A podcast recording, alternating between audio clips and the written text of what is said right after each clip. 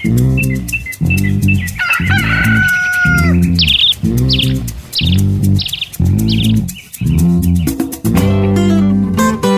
is the 21st of April 2021. Welcome to the news around Uganda. I am Doreen Nabanja. The Chadian army has named Idris Deby's son, Mahamat Idris Deby, as leader of the nation after president was shot on the front line while fighting against rebels in the north of the country. The army announced his death on Tuesday, just a day after provisional results of the concluded election showed President Idris Deby was in the lead. Chef de l'État, chef suprême des armées, Idriss Déby Itno vient de donner son dernier souffle en défendant l'intégrité territoriale sur le champ de bataille. C'est avec une profonde amertume que nous annonçons au peuple tchadien le décès ce mardi 20 avril 2021 Deby, a former military officer, would have been re-elected for a sixth term to continue his long reign in power, spanning three decades. The government and parliament have been dissolved while borders are shut and a dusk to dawn curfew has been imposed. Though the analysts say it is against the Chad constitution, 37 year old Deby's son Mohammed will lead the country for the next 18 months as elections are being organized to choose a new president.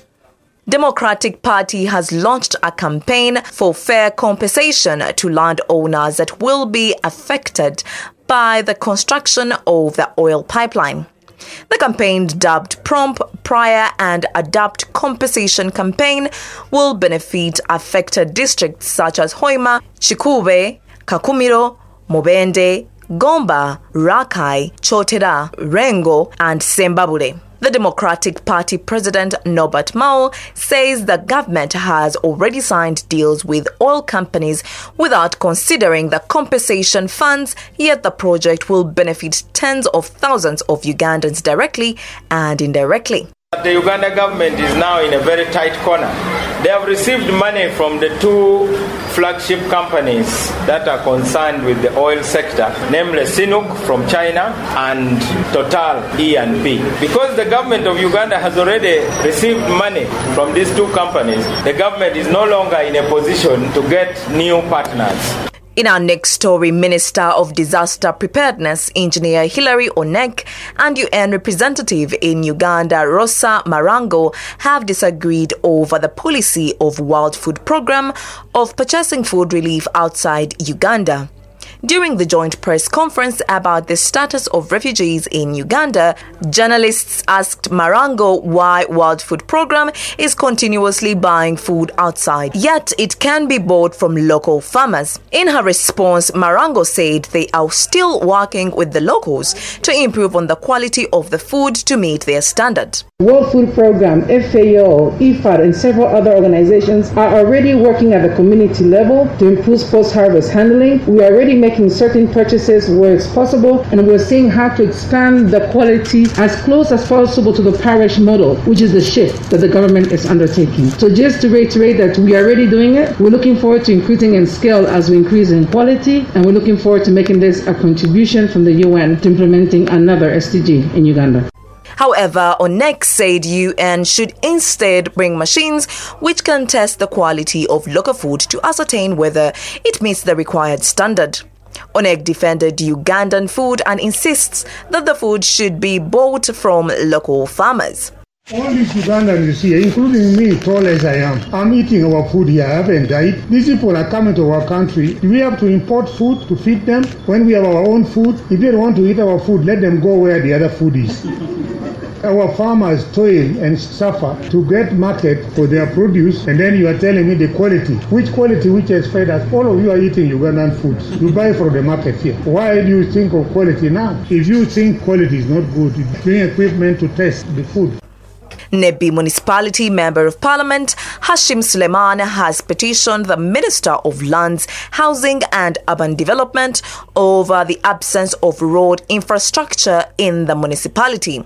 MP Hashim formally appealed to the minister during her brief stopover in Nebbi town last week. We don't have road equipment at all as a municipality. We are borrowing road equipment from the district, and this has really affected the timely execution of roadworks on our roads and also timely accountability to the road fund. Honorable Minister, you know, as a municipality, the pressure of working on the roads are so high. Since we don't have machines, we go to the district, but the district also has pressure to use the same machine on their roads. The funds for the roads come at the same time to the district and the municipality. So by the time they give us the machines, time has already gone for that quarter. The fund needs the accountability. And that has brought the problem of sometimes refunding the money back when they have not yet been used because we lack the road equipment.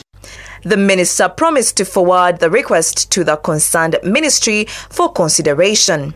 But Minister Kamya also reacted on the poor state of Nebbi to Goli Custom Road, in which four people died in an accident. I am sorry about our people who died, and I will definitely raise this with the minister in charge of uh, works. Unfortunately, he's a, a very quick and hands on person, and I will ask him to definitely get in charge with the right office on this matter. Three Emyoga circles in Hoima town and district have been denied certificates that would enable them access funds.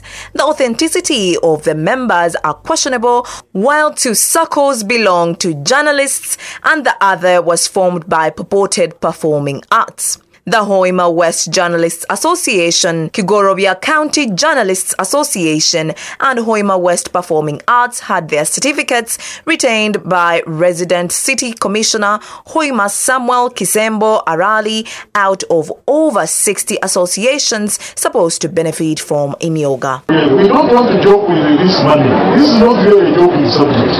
No, no, no. Kikuube Amlan Tumusime, the resident district commissioner, says that they have met as district leaders and resolved to review the whole process and set up stringent measures to safeguard the Emyoga funds. In Hoima City, 10 associations missed out on certificates, including Hoima East Welders, Hoima East Mechanics, Hoima East Producers, and Hoima East Border Border. We proceed with the news as members of parliament on the finance committee have questioned the criteria used in dispersing the COVID-19 stimulus package approved by parliament to support businesses affected by the pandemic.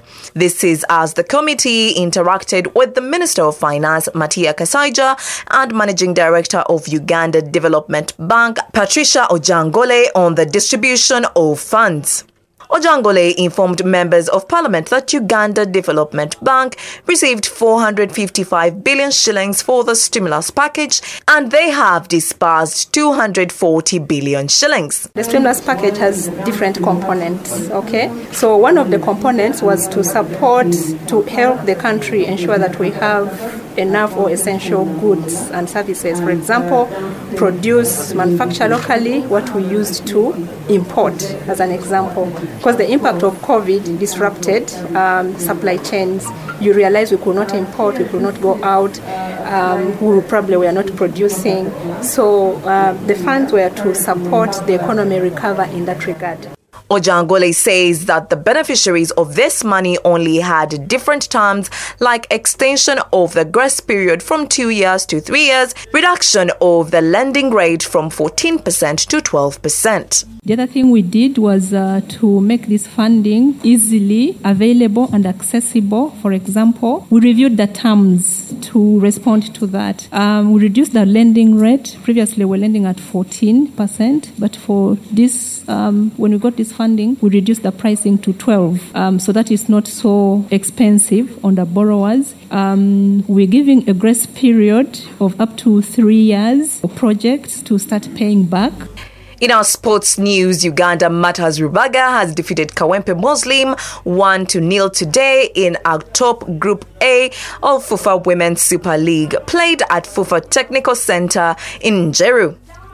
Captain Gloria Namugera's free kick in the 24th minute guided Rubaga's side to win Makerere University yesterday on the same goal margin to lead the group. Uganda Martyrs is leading on six points while Kawempe Muslim, that defeated Kampala Queens 4 to nil yesterday, is in the second position. Uganda Martyrs assistant coach Frida Ailangio hails the performance of girls against the fourth time champion. I'm really, really, really excited about this win. And I'm so excited because, first of all, we were well prepared for it and we expected it.